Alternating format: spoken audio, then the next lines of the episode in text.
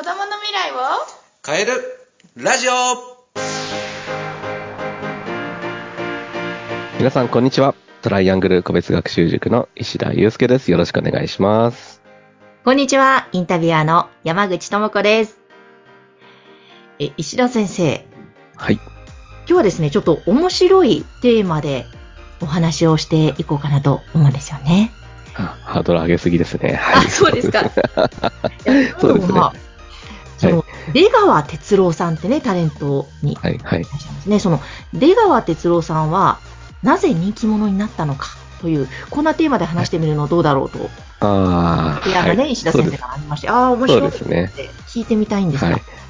まあ、出川哲朗に限らずね、あのー昔多分不人気だった人が人気になったっていうケースって結構あると思うんですよね。うん。で、まあ、昔、小学生の頃に超人気者だったのが、社会人になったらそんな人気者にならなかったとか、逆に超不人気だった子が、社会人になったら超人気者になってるケースってあると思うんですよね。はいはい。うん。んそういうのってなんか目にしたりしませんいや、しますします。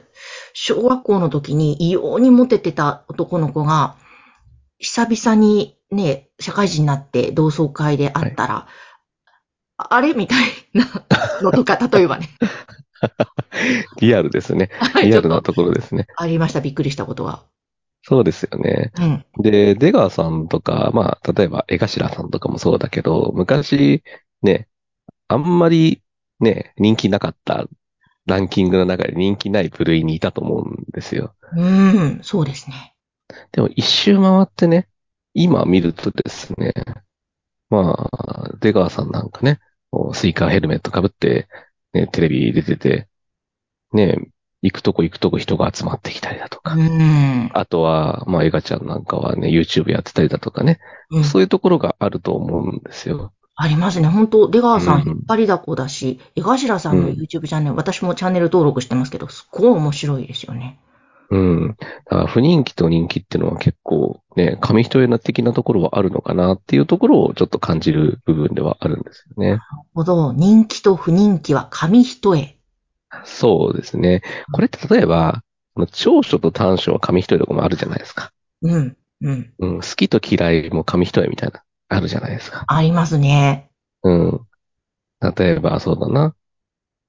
嫌い嫌いって言ってたら、なんか、そのうち好きになってしまったみたいなはい。恋愛とかもあったりするわけですよ。うーん。いや本当だ、なんか陰と陽とかね。そうですね。コインの表と裏。そうそうそうそう。っていうことは、結構ね、あの、人の評価ってコロって変わるんですよっていうところはあるのかなと。 えー石田先生なんかあるんですか体験、恋愛、もしくは 恋愛別の分野でこういう紙一重だなって感じた実体験ってあります。ああ、そうですね。紙一重だなと思った瞬間ですか。うん。うーん。これって思い出すのはなかなか難しいですけど、あの、まあ、例えば仕事とかでも、なんかうまくいかなかった時とかもあるじゃないですか。でもはい急になんかうまくいき始めたりだとか、あーね、特別思いっきり何かを変えてるわけではないけどうん、どっかからのなんか臨界点で急に良くなったりとかって、急になんか、ね、お問い合わせが増えてきたりだとか、うん。見返数が増えてきたりだとかっていうことって結構あると思うんですよ。だから、そう考えると、そう、うまくいってないこととか、うまくいってない時期っていうのは、そう、ね、成功するときに結構必要な時期なのかなって思ってはいますね。うーん。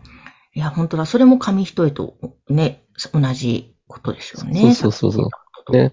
そうそう。で、今回でいくと、例えば WBC とかもあったと思うんですけど、はい。あの、村上宗隆さんとかね、うん。あの、ホームラン決勝戦で打ったと思うんですけど、それまで超絶不調だったわけですよ。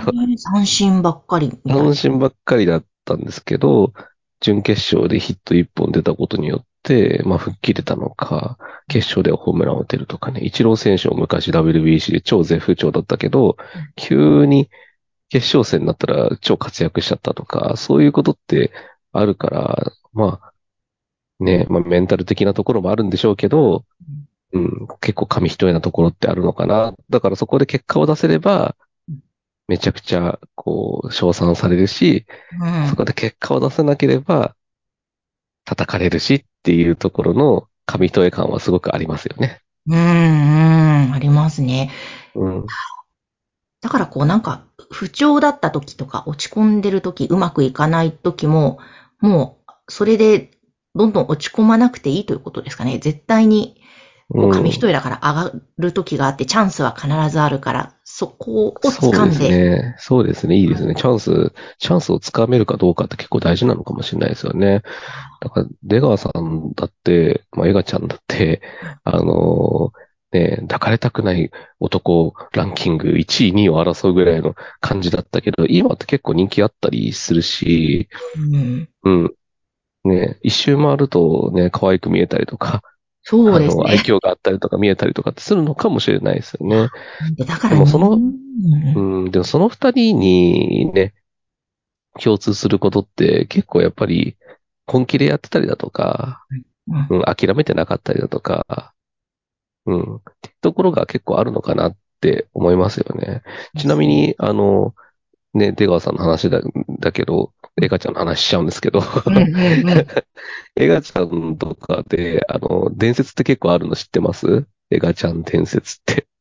いや、なんか、山ほどありそうですけど、パッとは例え浮かばないば、例えば、あの、昔やってた番組で、あの、水中に潜るっていう企画でうん、人間はどれぐらい潜れるのかっていう企画をやってたこうとんが、テレビ番組であったんですよ。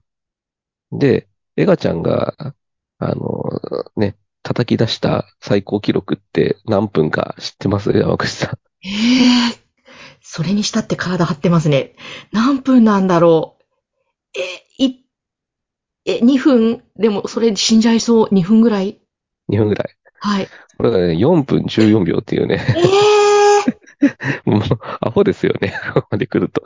今じゃコンプライアンスに引っかかりそうなテレビ番組ですけど、うん、最初、映画ちゃんが2分59秒出したらしいんですよね。うんその後、あの、芸人さんが3分20秒出して、そしたら水恐怖症になっちゃったらしいんですよ、映画ちゃんが。ええそしたらもう30秒とか1分しか潜れなくなっちゃって、うんで、まあ、最後、ね、その、記録を破るっていう、ね、時に出た時に、もう自分は、あの、なんだろう、死ぬしかないと思ったはの。 で、あの、2分20秒ぐらいの時に、ギュって手を握ったら、あの、意識が飛んだらしいんですよ。あ、うん。で、ブラックアウトを起こしたらしいんですよね、そこで。ええで、気づいたら、あの、4分10何秒まで行ったっていう ことらしいんですよ。なんか、ねここすごい、まあ、ちょっとそれね、体張りすぎで怖い部分もあるけど、文力ちょっとはい、それぐらい本気で命かけ本気でて仕事に挑んでるわけですよね。そうですね。なんか、ワンクールのレギュラーより一回の伝説とかよく言ってますからね、あの人。悟りの域ですね、なんか。悟りの域ですよね。なんか、もう、生き方がすごいですよね。なんか、あんな風に見せてるけど、超真面目なんですよね。きっとそんなこと言うと 怒られちゃいそうですけど、言うなって。真面目そうですよね、とっちてなもみに、その、潜ってる動画、あのね、YouTube に載ってるんで、えあえいのよかったら見てみてくださいね。やー、見てみます。なんか、ね、出川さんとか江頭さん見てると勇気をいただけますね。そういうエピソードにしろ、今の活躍のそうですねにしろ。うんだから、やっぱり諦めずにやるってことは結構大事なことだなっていうのは、特に感じますよね。出川さんとかね、えー、出川ちゃんとか他の人を見ててもね。ねえ、ですね。だからもう勉強の面もそうだし、例えば、まあね、子供たちだと思春期モテないとか、なんでモテないの、そういうのもあるかもしれないけど、いくらでもね、モテるチャンス、ブラッシュアップできることってあるから、その辺も含めて人生全般に言えますね。そうですね。私もね、なんか人生でモテ期とかあるじゃないですか。うありませんね、んうん山口さん。えモテ3回あるって言う、3回あるって言いますよね。あ、今なんですね。あ、いいですね。なんか、じゃあ今充実してるんですね。熟年うん期になってから、みたいな。熟年期になってからモテるようになってきたわけです ね。。そうなんですよ いいですね石田先生あります私は一番モテたのど、いつだろうな、大学生とかじゃないですかねう。